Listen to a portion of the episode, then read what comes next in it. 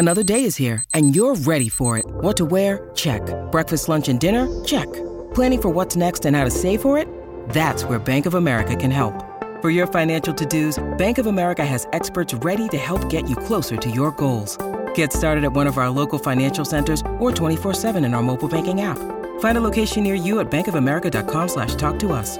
What would you like the power to do? Mobile banking requires downloading the app and is only available for select devices. Message and data rates may apply. Bank of America and a member FDIC.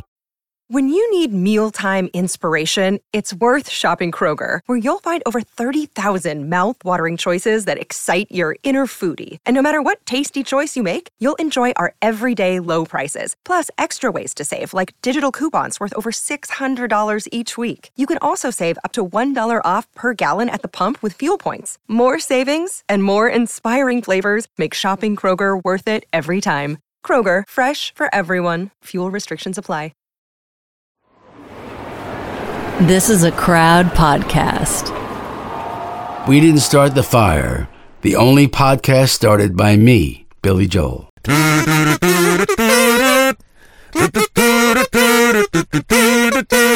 Hemingway, Eichmann, Stranger in a Strange Land, Dylan, Berlin, Bay of Pigs Invasion, Lawrence of Arabia, British Beatlemania, Ole Miss. John Glenn. Blast off! Hello and welcome to episode 91 of We Didn't Start the Fire, a song that's become a podcast that's a history lesson about the biggest, strangest, and most beautiful stories that shaped our world. I am Tom Fordyce. I'm Katie Puckrick. Katie's School is out and Billy is once again in. Tom, we're going to the moon. Well, we're not quite going to the moon, but we are going to outer space. We'll get a really good view of the moon. We'll get a great front row seat of the moon. And Billy does love the exterior of planet Earth because we've explored it via Space Monkey, we've explored it via Sputnik. Can't get enough of that crazy stuff. And today we're talking all about John Glenn. Who is John Glenn? John Glenn, Katie, is the first American man to orbit the Earth. He's one of the original seven Mercury test pilots plucked from that program, and he is probably one of the great all American heroes of a certain genre for what he went on to do in his life. He went back into space at 77 on the space shuttle, which still blows my mind. Uh, you know, you can't get enough of that funky stuff. And of course, he did start out as a fighter pilot. He was a test pilot, went on to be a senator. I mean, he kind of went on all the rides, and that, dear listeners, is the extent of my knowledge of John Glenn. Thank you for listening. No, no, we have a guest who's going to tell us more.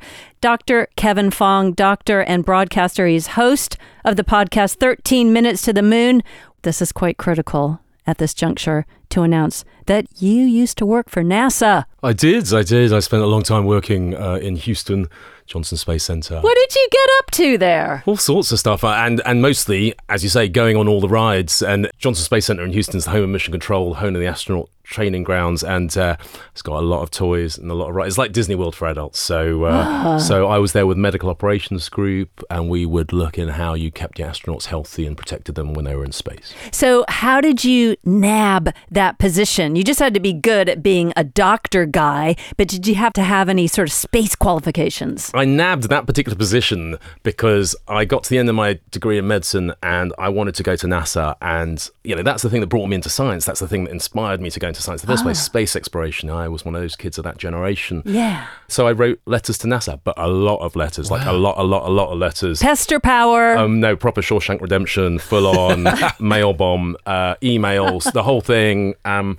and then one day I remember sitting at home and this letter came. I, I remember I was sitting on the sofa, the letter came through the letterbox of my student flat, drops on the mat, and it's like this legal American envelope with NASA meatball in the corner. and I unwrapped it, sort of, you know, Charlie in the Chocolate Factory type style. Yeah. And inside this letter that basically says, stop writing. And, and, and, and, but, but, but, you can come and spend some time with us on this this internship uh, at Johnson Space Center. And I was like, I'll pack my bags and I'm going. And and after that, I just kept going back. All right, that's all very interesting. However, can we just rewind? Did you say NASA meatball? Yeah, that's what they call the logo, NASA Meatball. How can you not know that? That's like that's totally what it's called. Everyone knows that.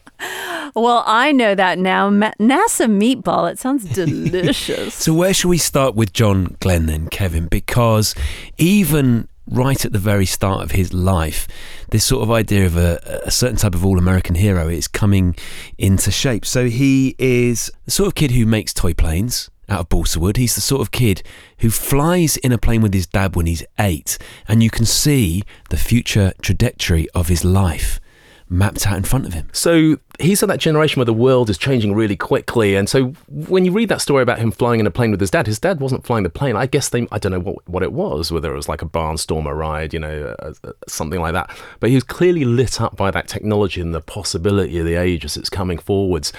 And I love that idea of him as a the all American hero, such a trope, isn't it? But he really was. I mean, he was everything you want to be. And then, you know, that theme of him going on all the rides is absolutely true. And I think that's what he just decides at that point. It's like, great ride. I'm going to go on all the rides from here on in. And he really, really does. And so from there, he goes to college. Doesn't, interestingly, I think he doesn't finish college because the war supervenes and then he joins the military. And then from there on in, he seems to just find the hardest thing to do and just does it. So he's in the Marines, right? He, he, he joins the military, he's in the Marines, and then he becomes a naval aviator and goes out there He's in World War II and flies these vehicles called the Corsairs, the F4Bs for the uh, aviation aficionados. But the Corsairs are those, you know, those planes you'll remember if you ever saw the film Battle for Midway. Those are those carrier landing propeller planes, beautiful in, this sort of ocean blue. So he flies those in combat, and then he goes on and he's on flying in combat in Korea, flying this plane called the Sabre, which is the F 86. And I say all this because if you're a kid growing up at that time, all of the model kits you have are these. You get the Corsair, you get the Sabre. He's flying them. He's out there flying them, and and so and he keeps going, and he keeps finding the next hardest thing. So amazing, and he doesn't just fly these things. He has an amazing military career flying these things. It's incredible what he does, and, and there is that account of him, you know he gets to Korea, he doesn't just fly normal high altitude cruising missions. He's out there low and slow over the target, taking photos, getting shot to pieces. And so, yeah, so he is an impressive person from the get go. Nerves of steel. Is he an adrenaline junkie? I think you've got to say yes. Yeah. In Korea, he he gets to the war late, and and he in the last I think it's the last nine days or something of, of the war, he shoots down three MiG jet planes and is actually gutted because he doesn't shoot down five, which would have made him an ace. He's an adrenaline junkie. He's a performance junkie. He wow. he wants to be top of the tier, top of the ziggurat, as Tom Wolfe would have said. I like the fact that his nickname, Katie, in this period was apparently Magnet Ass because he was shot up so many times. All right he just attracted so much enemy fire and would just crack on regardless. I think that speaks to him, right, and the way that he flew and how you know fierce he was in getting into the fight and doing these things. So his military career was singularly impressive, and he's always flying the edge of the envelope technology, right? And I think that's important to see him in that context. He gets into a plane with his dad, and then he's flying the best of the World War II fighters, and he's flying the best of the Korean War fighters, and he keeps going you think, well, you fly in the Korean War, what could be worse than that? But the test pilots, when he flew at Pax River, very famous test pilot school in the United States, the word is test, but but there was a lot of failure mm. and they lost a lot of pilots. And in fact, at the peak, I think the peak of the test pilot program, they were losing a pilot. I think the figure was something like one pilot every couple of weeks, right? Mm. So, so this is quite a thing to sign up to.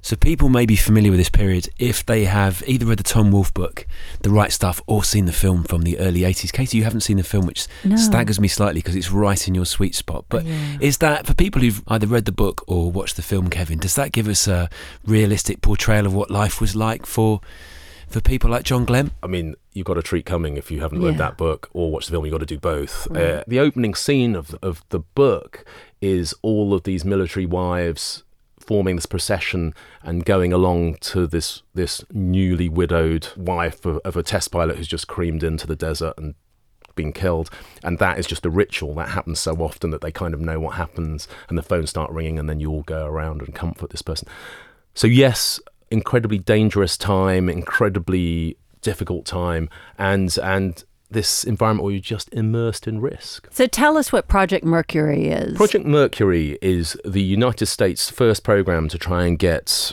people into space. And you have to understand what this is. This isn't just some let's invent some expensive fairground ride for the sake of it. This is human space exploration as a surrogate battlefield for nuclear war. Okay, so what you're saying is if we can build rockets that are good enough to put a 70, 80 kilogram man into space, we can put a 70, 80 kilogram warhead into space. And if we can do that accurately, then we can do the nuclear weapons accurately. So the stakes are high.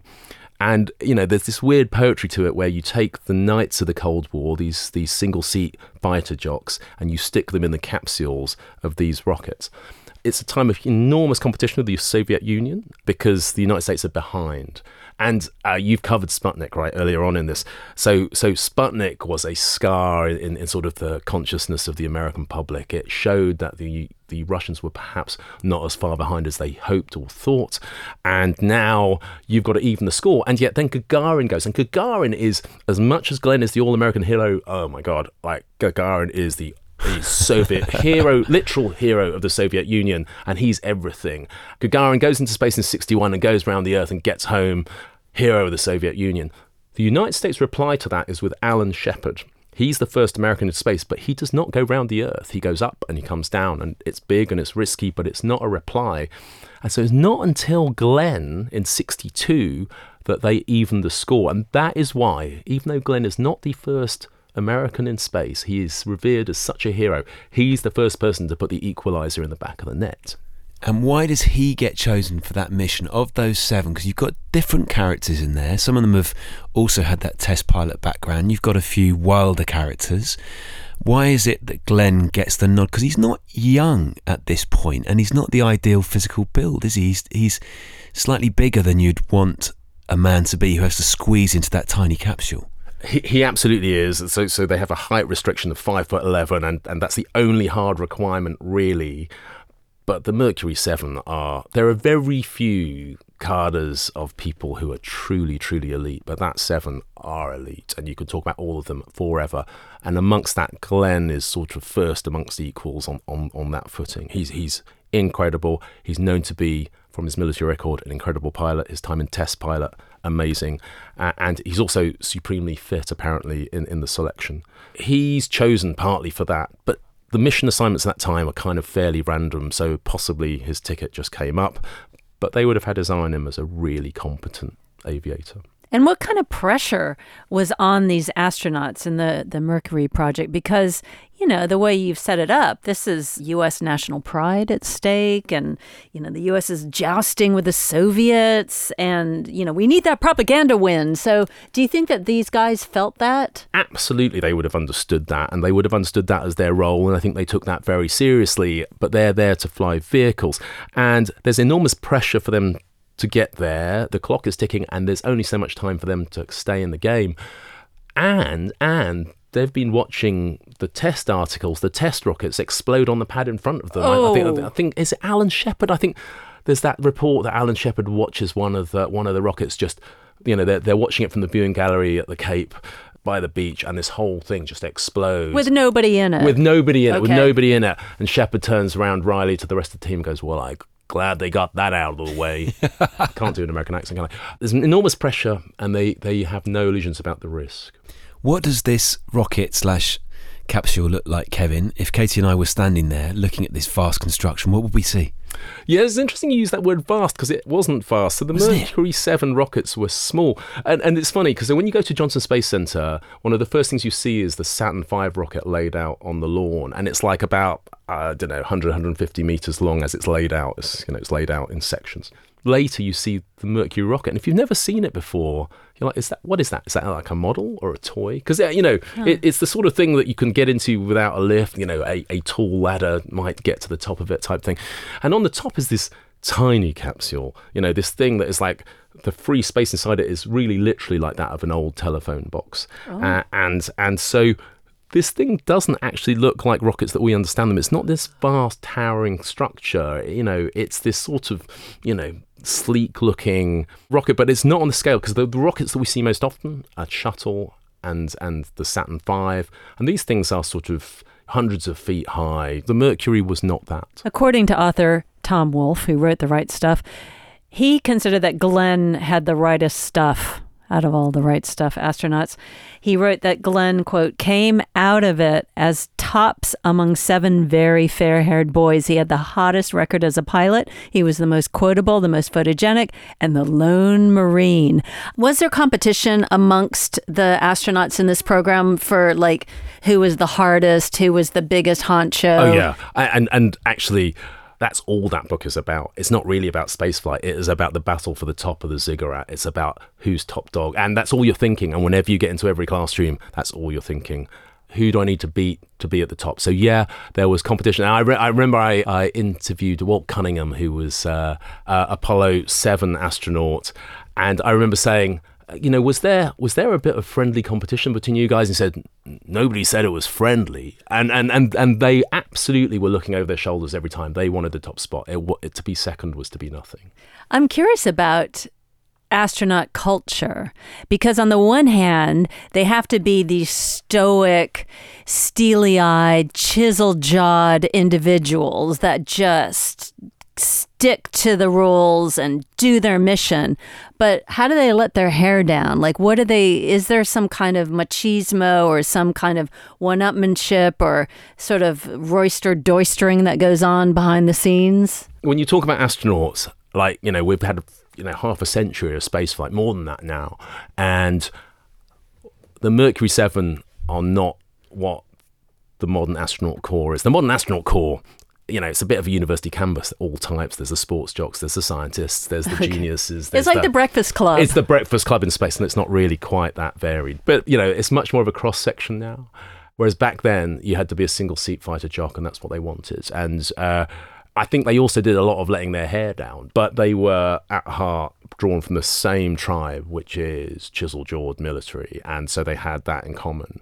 So there definitely was a monoculture at that time. That's not how it is now. Now we've got you know, proper diversity, at least in the in the United States uh, American astronaut corps. And Glenn is very much a one woman man. He meets his future wife, Annie, when he's two years old, when he's a toddler. Yeah, no, I, I, I love that story. And, and there's that report that he says he doesn't remember a time when they didn't know each other. Oh. So, you know, I, I don't think they all had very stable relationships, but but there's more than one that has that lifetime enduring relationship. And the one that sticks out in my mind is Jim Lovell, who I spent three days talking to. Uh, I also talked to his wife Marilyn Lovell, and they are like school sweethearts mm. all the way through. I don't know whether it's the sort of military thing or whatever, but they're they're he's not the only one who has that sort of enduring faith. You know what it is, Kevin? When you are setting sail for outer space, you want to know that there's a nice lady waiting for you back at home. So you want someone to stick around. I think you want to keep that marriage going. Or you've found someone who, because it's awful for whoever whoever's left on the ground, man or woman you fly in space, whoever you leave on the ground, yeah. wife, husband, kids, it's awful for them. So I don't know. I think I think to, in many ways, the people who are left on the ground have got more demands on having the right stuff than the people who fly in space.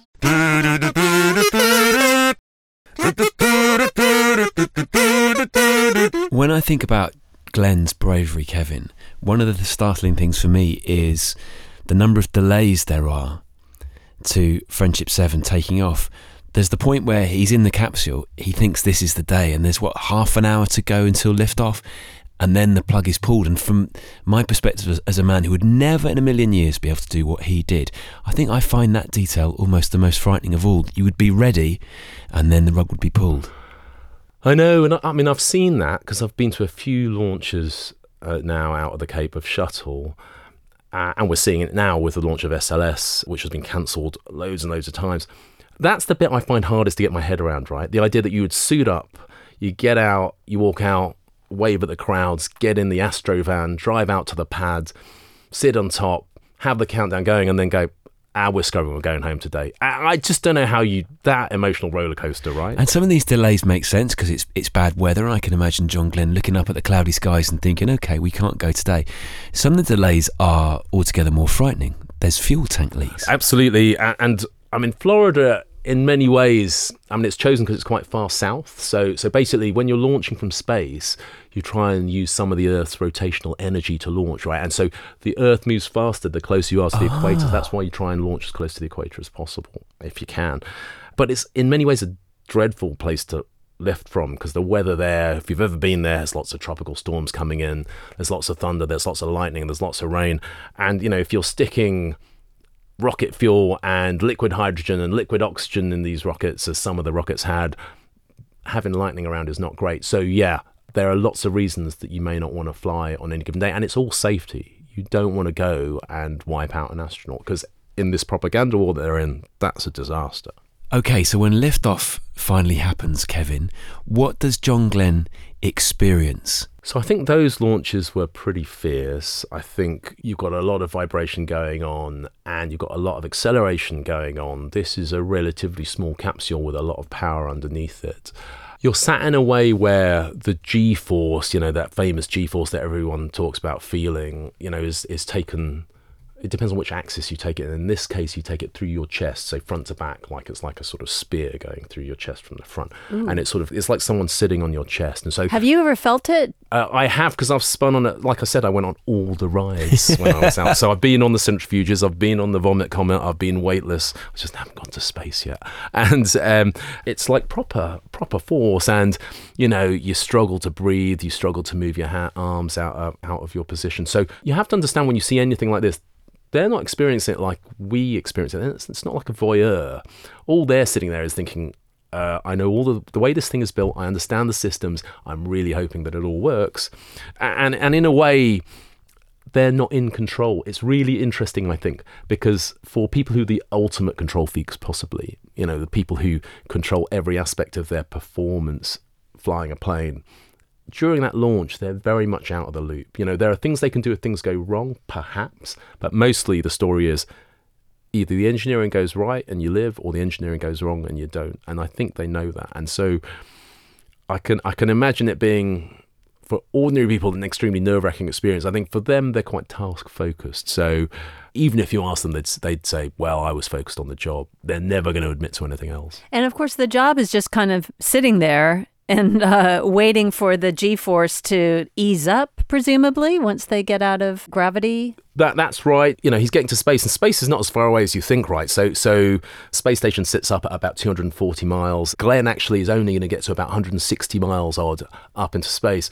And they always say that the, the first 160 miles or so is the most dangerous 160 miles because that's where all the energy is. That's where you're going from naught to 17,000 miles an hour over a period of a few minutes. And all that time, you're hostage to the science and the technology this bleeding edge of everything that science, technology, and engineering of that age had to offer. You know, you're riding it right there. You are betting your life literally that it's going to work. So there's got a whole room full of people monitoring the systems, and he's hoping to hear those calls that say everything's nominal. That word nominal, normal, it's all okay but also on his mind is what am I going to do if they say it's off nominal? What are, what actions do I need to do to help my escape from this thing? The technology's in the driving seat, mission controller in the driving seat. If things go wrong, he'll have to play his part, and I think that that's what goes through their minds. So there he is in outer space. Whee! He's saying, "This is fun." I'm loving it. Yeah, that's exactly that's exactly how he emoted at the time.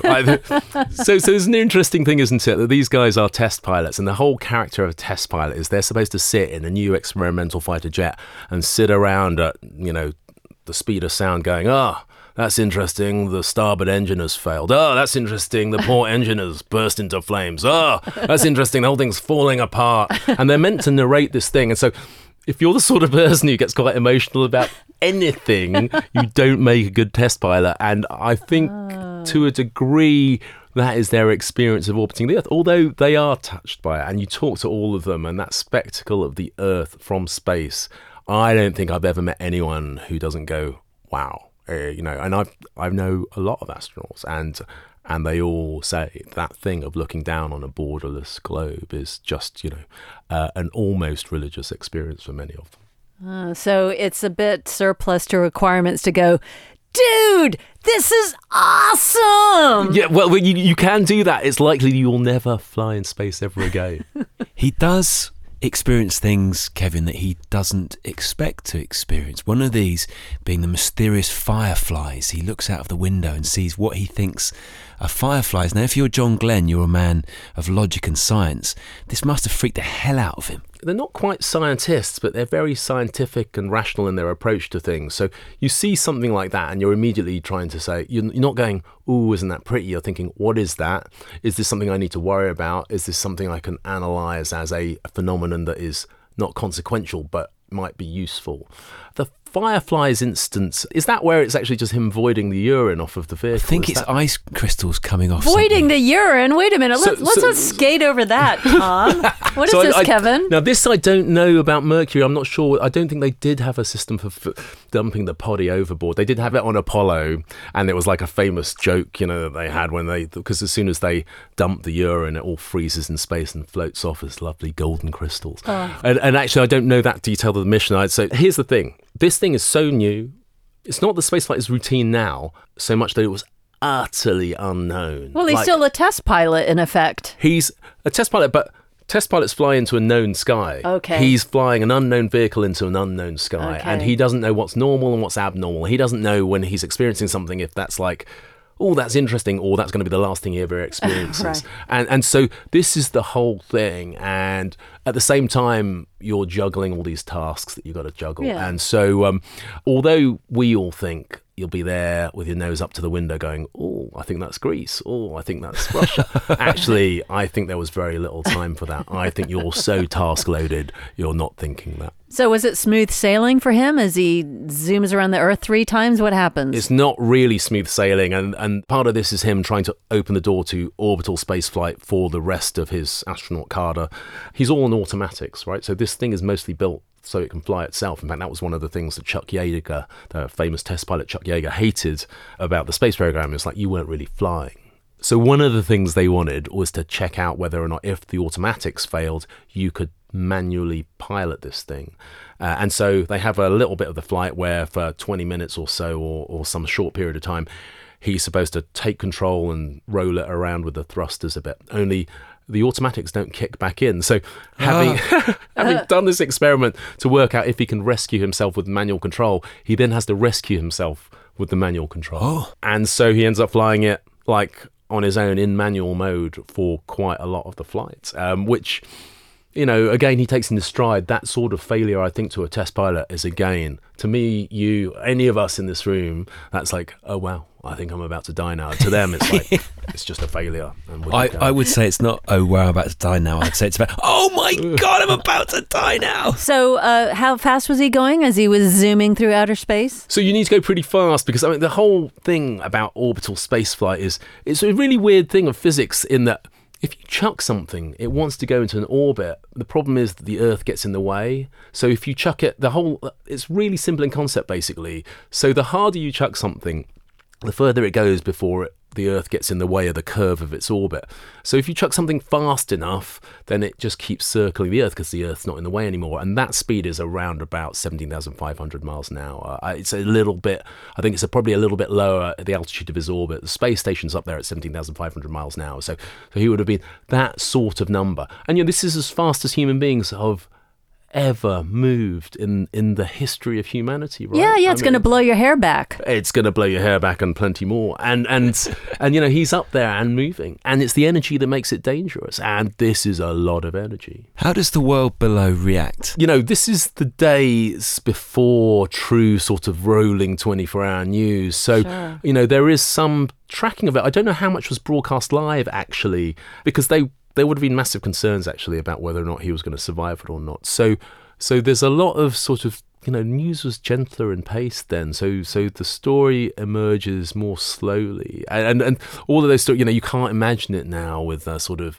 micro blog updates and everything but I I, th- I think that there would have been a fraction of people who are ava- aware of it live and a lot of people for whom it was a dawning realization when they pick up the newspaper the next day Well, sure. And also, I'm wondering whether NASA and the American government are thinking, let's just kind of hold, let's hang fire until we're sure this thing is going to have a happy ending. Because he had a little bit of a bumpy reentry. So there's a, a great adage in spaceflight, which the hardest two things in all of spaceflight are starting and then stopping again. And so, you know, once he's in the cruise around the Earth, it, it's not plain sailing, but it's better than trying to thrust yourself into orbit and get up to the right speed. Then re-entry is bad because you've got the opposite problem. You've got all this energy that's got you into orbit, and now you need to get rid of it. And the only way to get rid of it is basically to skate on the on the upper layers of the atmosphere and turn that speed into heat. That's literally what you're doing, really. That all that velocity, and that's how you slow yourself. There's no other way to trade it. You're just kind of skidding. You're skidding on gases. You, you, you kind of are. And the problem is, is that there's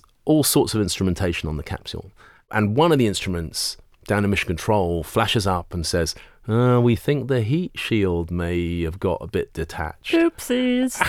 and that's like uh, that's major drama because it means you're fine up in space, but as soon as you start re-entering, that's going to go wrong. Toasty. quick. toasty, toasty, toasty, and this thing comes in and it's heating up to thousands of degrees. You know, like, like hot as hell and enough to destroy the vehicle and the crew if not properly protected. And the only protection you've got is this layer of heat shield. This thing is designed to disintegrate as it hits the atmosphere and sort of burn up and sort of push that wall of heat away from you. But they think in mission control there's a sensor that says ah, there's a bit of malfunction. It may have detached, it may have been damaged. And they don't know what to do because they're like, well, if that's true, he's going to die. He's going to die when he re enters. Do we tell him? Don't we tell him? And in the end, I think they don't tell him. They decide to give him an instruction to keep one of the retro rocket packs. So the retro rocket pack is all very Tintin, isn't it? So these these these these, these packs that fire the rockets to try start slowing you down, so you dip back into the atmosphere. Instead of like jettisoning that, they say keep it on. Now this doesn't make any sense to Glenn. Right. He's like, that doesn't quite compute. What What's up here, guys? That, that's totally it. And it's a really interesting point, this. But he's a good military man and he knows what an order is. And so even though it makes no sense to him, he says, fine, I'll go with it. And the reason is, is they think that if he leaves that on, maybe it'll kind of keep this heat shield in place. Mm. As he comes ripping through the atmosphere, you know, you talk about the unknown, he's the first person to re enter at this sort of speed. And he's watching these great flaming chunks of heat, well, retro rocket Whoa. heat shield fly past his window. And again, you have that. Is this normal or Yeah. is this death now? Yeah. And that's a rocky ride coming back in. And that's, I think, where you pull the most G as you're decelerating hard the atmosphere, all of that energy becoming heat. You know, it's behind you, you're sitting with your back to it. And Is that like a reverse facelift? Is that like all of the skin on your head is just mushed and you look like a wrinkly prune? Probably. I hadn't really thought about it that way, but yeah, it definitely would go the wrong way. Definitely Right. wouldn't stretch your face. Would- yeah, so maybe, yeah, I've, I'm not sure there's any good camera footage of that. But, Raisin but, face. It, but it, yeah, raisin. I quite like that. I need to search that up now.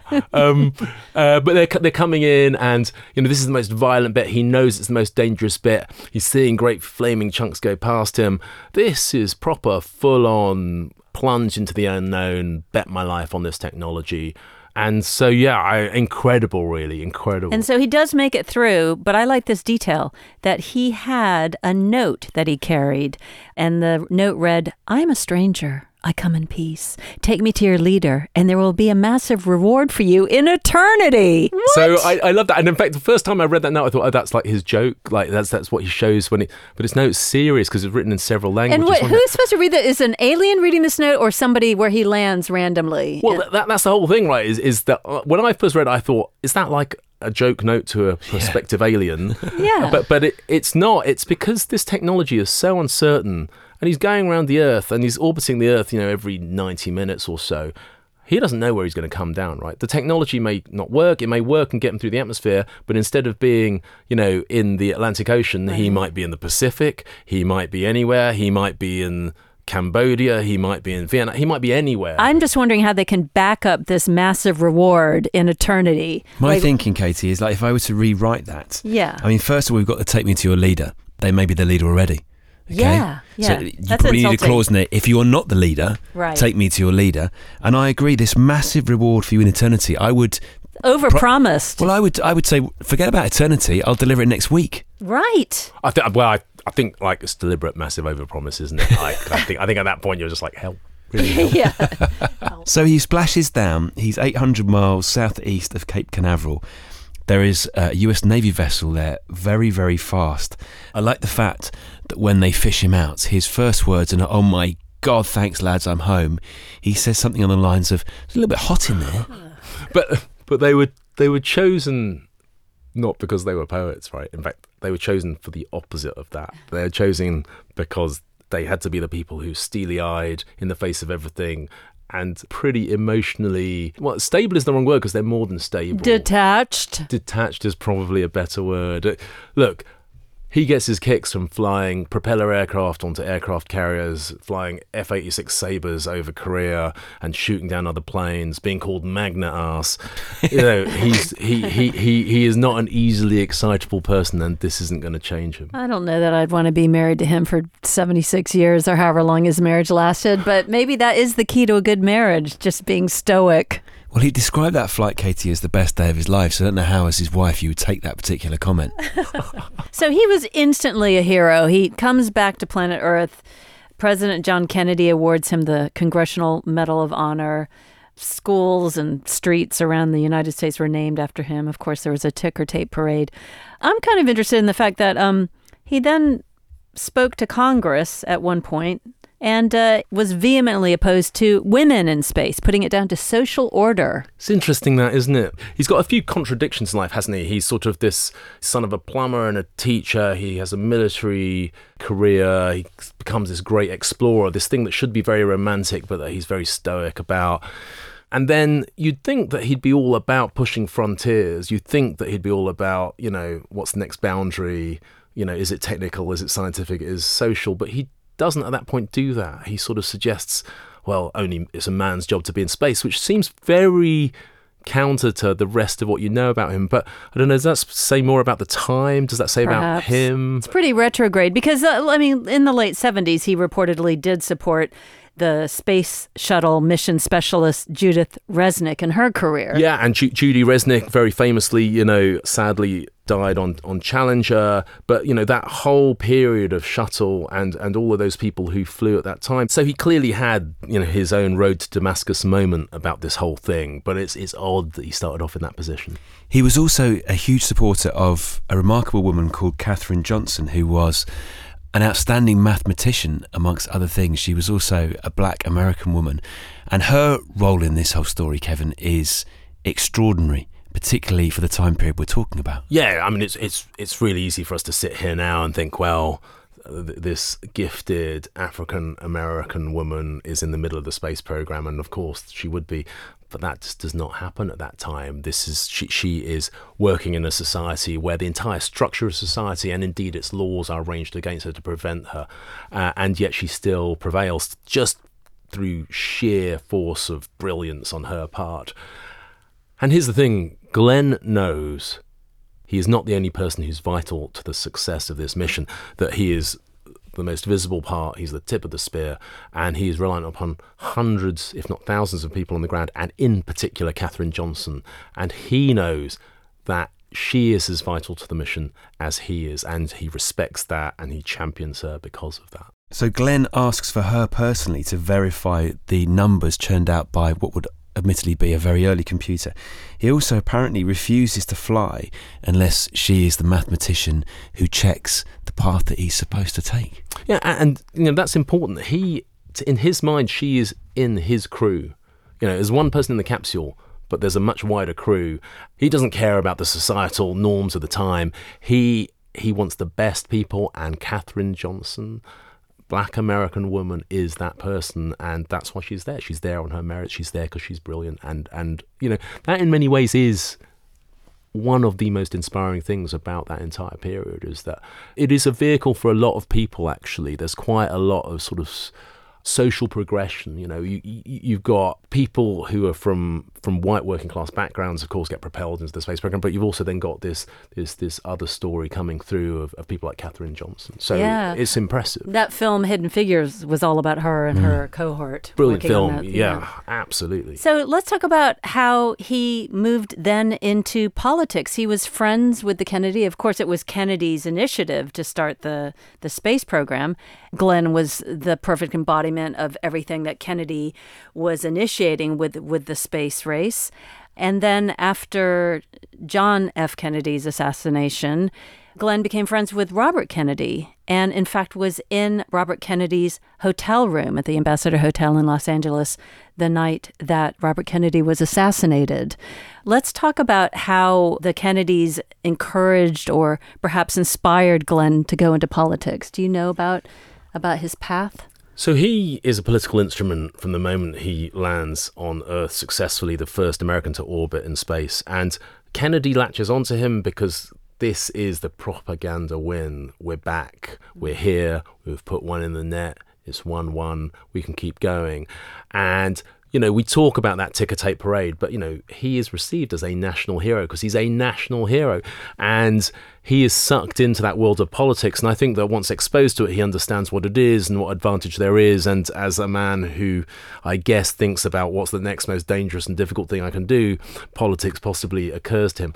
There's another thing, which is that all astronauts, once they're flown in space, want one more thing, which is to fly in space again every time.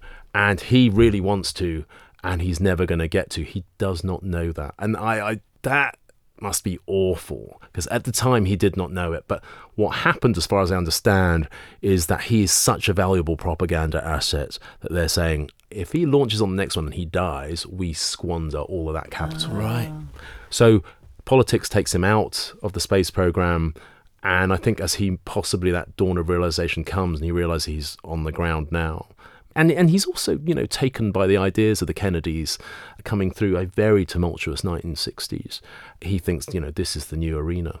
He at one point he is thinking about a run for president. He tries to be the Democratic nominee in 1984, I think, before uh, Walter Mondale gets it.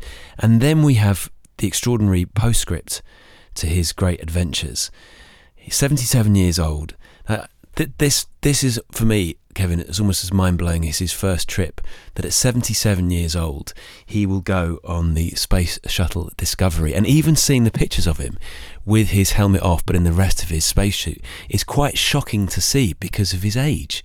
And I mean, shocking not in a bad way, but it's just you're used to seeing young, fit, virile people in spacesuits, not 77 year olds. Well, again, I mean, Glenn, if Glenn was about anything at all, he was about pushing boundaries. And this is a story that's very dear to my heart because this is kind of me catching up with myself. In 1997, I get my job at NASA as an intern, final year medical student. And the first thing they do is throw me this folder saying, We're thinking of running this mission where we want to send a 77 year old man back to space. And you kind of know at this point who these people are. uh, and, and, and you're thinking, okay, I've come all this way. I'm at the heart of human spaceflight operations, and now I'm doing elderly care medicine. This is this. but once you dug into it, it was really fascinating because a lot of the things that happen to you in spaceflight are the same things that happen to you when you age, and uh, so you lose muscle, your heart deconditions, you have problems with your balance, and so their worry was that he's already old, and now we're going to make him even older physiologically, and is this going to be a deal? And so I spent quite a long time looking at that, and you know, had a very tiny, tiny part contributing to that. But the best part of that for me was that I got to go to the Cape to watch him go. That was the first shuttle launch I ever watched. Wow. I didn't know your connection. Oh yeah, yeah, yeah. So so so John Glenn is literally the first task I was set by NASA as just as an intern, as they were just sort of talking about it as a as, as sort of it wasn't quite an, a theoretical concept because the mission was on the slate by that time, but they were thinking going and I remember going down to the Cape in 1998 and like for the first time in a long time crowds were thronging around the launch. People were sort of like that nostalgia of remembering him the first time he went and yeah. so many people there. And i was very lucky. I was with the medical operations team there so they got me in a flight suit and they sat us at two miles Did from, they? oh yeah. And and you're you're out there at two miles from the launch pad. So as close as anyone gets to be without being inside an armored car and watching this thing go, and oh, it was amazing. Oh, I've got a nipple hard on. so Glenn was so good at being a heroic figure. Kevin, what was his relationship with the role? Was he comfortable being a hero? You don't put yourself in those positions if there's not some part of you that's sort of comfortable with being front and center. So I would imagine, yes, I'm not sure he would have used the word hero, but he certainly knew what he was, and he certainly used that to his advantage at every part in his life. Quite a few of the men who, after Glenn, would go further and land on the moon, Kevin, they found that the experience fundamentally changed them. That idea of looking back on the little blue dot, as Carl Sagan called it, changed the way they felt when they got home. How did Glenn change, if at all? Because he never left his wife. He was a Presbyterian, I think, till the end of his days. He was a man who believed in God. He doesn't seem to have gone through the same mental turmoil as some of the men who stood on the moon in future years went through. Yeah. It's interesting that whole thing and, and that whole idea that standing on the moon is such an enormous experience that it sort of fries your brain fundamentally. So uh, I think uh, Andrew Smith wrote a quite a good book about this called Moon Dust. It's a great book, isn't It's it? a great book, and his whole thesis on the whole thing is that it's not that doing these things changes you. Is the problem is that it allows you to be much more like yourself for the rest of your life than you ever should be allowed to be. And so whatever you were before, you just become more so. And it's kind of that thing you see right with rock stars and, and Hollywood stars when they get to the point where no one around them is going, "That's a really bad idea. D- Don't don't do that." and so I guess again that's probably testament to Glenn is that although he was probably in that position, he had enough of an internal guidance to kind of keep himself the right side of most things, I think. It's the ultimate test pilot trip, that, Katie, isn't it? You're the first American man to orbit the Earth. Can you plot a path through the rest of your life? Yeah, well, very poetic, but very true, I think. Well, he always had that take me to your leader note to just back him up in case of trouble. Dr. Kevin Fong, it's been wonderful having you on We Didn't Start the Fire. I Fire. loved it. It's been an education, but an entertainment as well. If people would like to hear more of you, they should, of course, listen to your wonderful podcast, 13 Minutes to the Moon. And before you go, Kevin, Magnet Ass was John Glenn's uh, nickname. What's your nickname? Do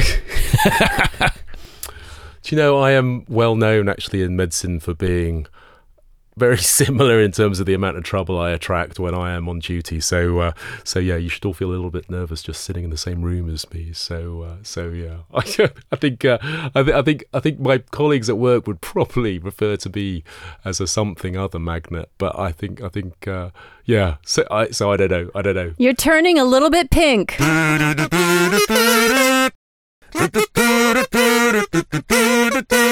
All that stuff, Katie, that we've heard about Yeah. John Glenn, it makes me think that of all of those men chosen for the Mercury 7 program, he truly did have the right stuff. Yeah, probably the rightest stuff. But, Katie, and I say this quietly because I almost don't want to say it, do you think he would have been much fun to hang out with? When you get those uh, chiseled jawed, steely eyed dudes who have their eye on the prize, or even outer space, or even a planet beyond ours, yeah, I don't know if we get that much of a look in, and uh, if Fun Times would get that much of a look in. Although, I don't know, astronaut culture, when they take off their helmets and ruffle their crew cuts, they could get a little cray cray. If you would like another podcast to listen to, do make sure you check out Kevin's fantastic podcast, 13 Minutes to the Moon. And Katie, I believe you have a message to share with me from a listener called Claire. Yes, this is what she says. I have a Peter O'Toole anecdote for you, courtesy of my dad. After listening to the Lawrence of Arabia episode, my son and I watched the movie and mentioned this to dad, who then described his experiences of playing cricket with Peter O'Toole. My dad is a former England cricketer who was captaining a celebrity team in a charity match back in the 1990s. He described his teammate O'Toole as quite an eccentric character whose cricket flannels were held in place with a necktie. Now, Tom, I call that stylish. I call that positively sprezzatura. So she goes on to say he would move fielding positions of his own volition, totally ignoring my father's field placings, and wasn't a particularly adept bowler. Despite these little foibles, it was an unforgettable experience for dad to play on the same team as one of the 20th century's greatest movie icons. That is a great story, and it's reflective of my character that I now desperately want to know who Claire's dad was, and I'm trying to work out who it might be.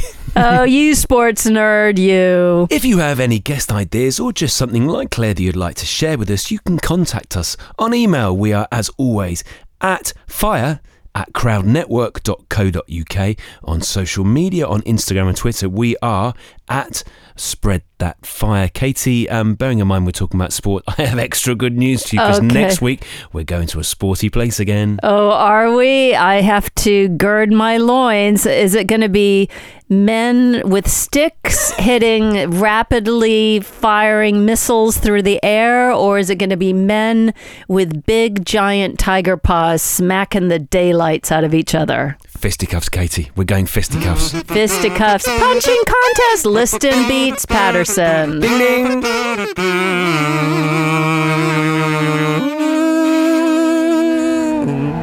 Crowd Network. A place where you belong.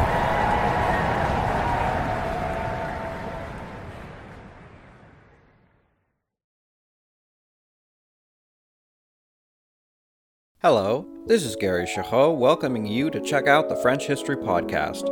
Our main show covers the history of France from the first humans until present. If you liked Mike Duncan's The History of Rome and wanted a similar program covering the land of beauty, culture, and love, we are exactly that. We also host world renowned scholars who have delivered guest episodes on their specialties, including 18th century pirates, revolutionary booksellers in 20th century Paris, the special friendship between the Marquis de Lafayette and Thomas Jefferson, and numerous others. Learn what you love and listen to the French History Podcast today. Welcome to Anthology of Heroes, the podcast that explores the most pivotal moments of history through the eyes of those who lived it. In this podcast, we don't spend our time recounting facts and dates. Instead, we follow in the footsteps of national heroes, kings, or ordinary people who lived and breathed the moments that shaped our world. We're not hemmed in by eras, borders, or religions. Instead, we seek out the tales of those who defied the odds and fought passionately for their beliefs. Whether they're right or wrong is up to you to decide.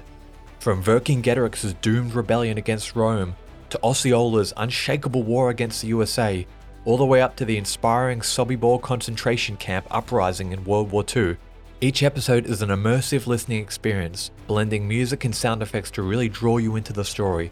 Our episodes go for about 45 minutes, making them perfect for your commute, and are crafted using a wealth of historical sources, which I list on our website if you want to learn more. I'm the host, Elliot Gates, and I'm thrilled to have you joining me as we uncover history's hidden gems and illuminate the faded pages of our past. Look out for the Anthology of Heroes podcast on Spotify, Apple Music, or anywhere else you get your podcasts from. Our lives were never the same after we learned our 21 year old daughter, Kristen, was murdered by her ex boyfriend. It's a parent's worst nightmare. How much did we really know about domestic violence back then? Clearly not enough. Now we know plenty.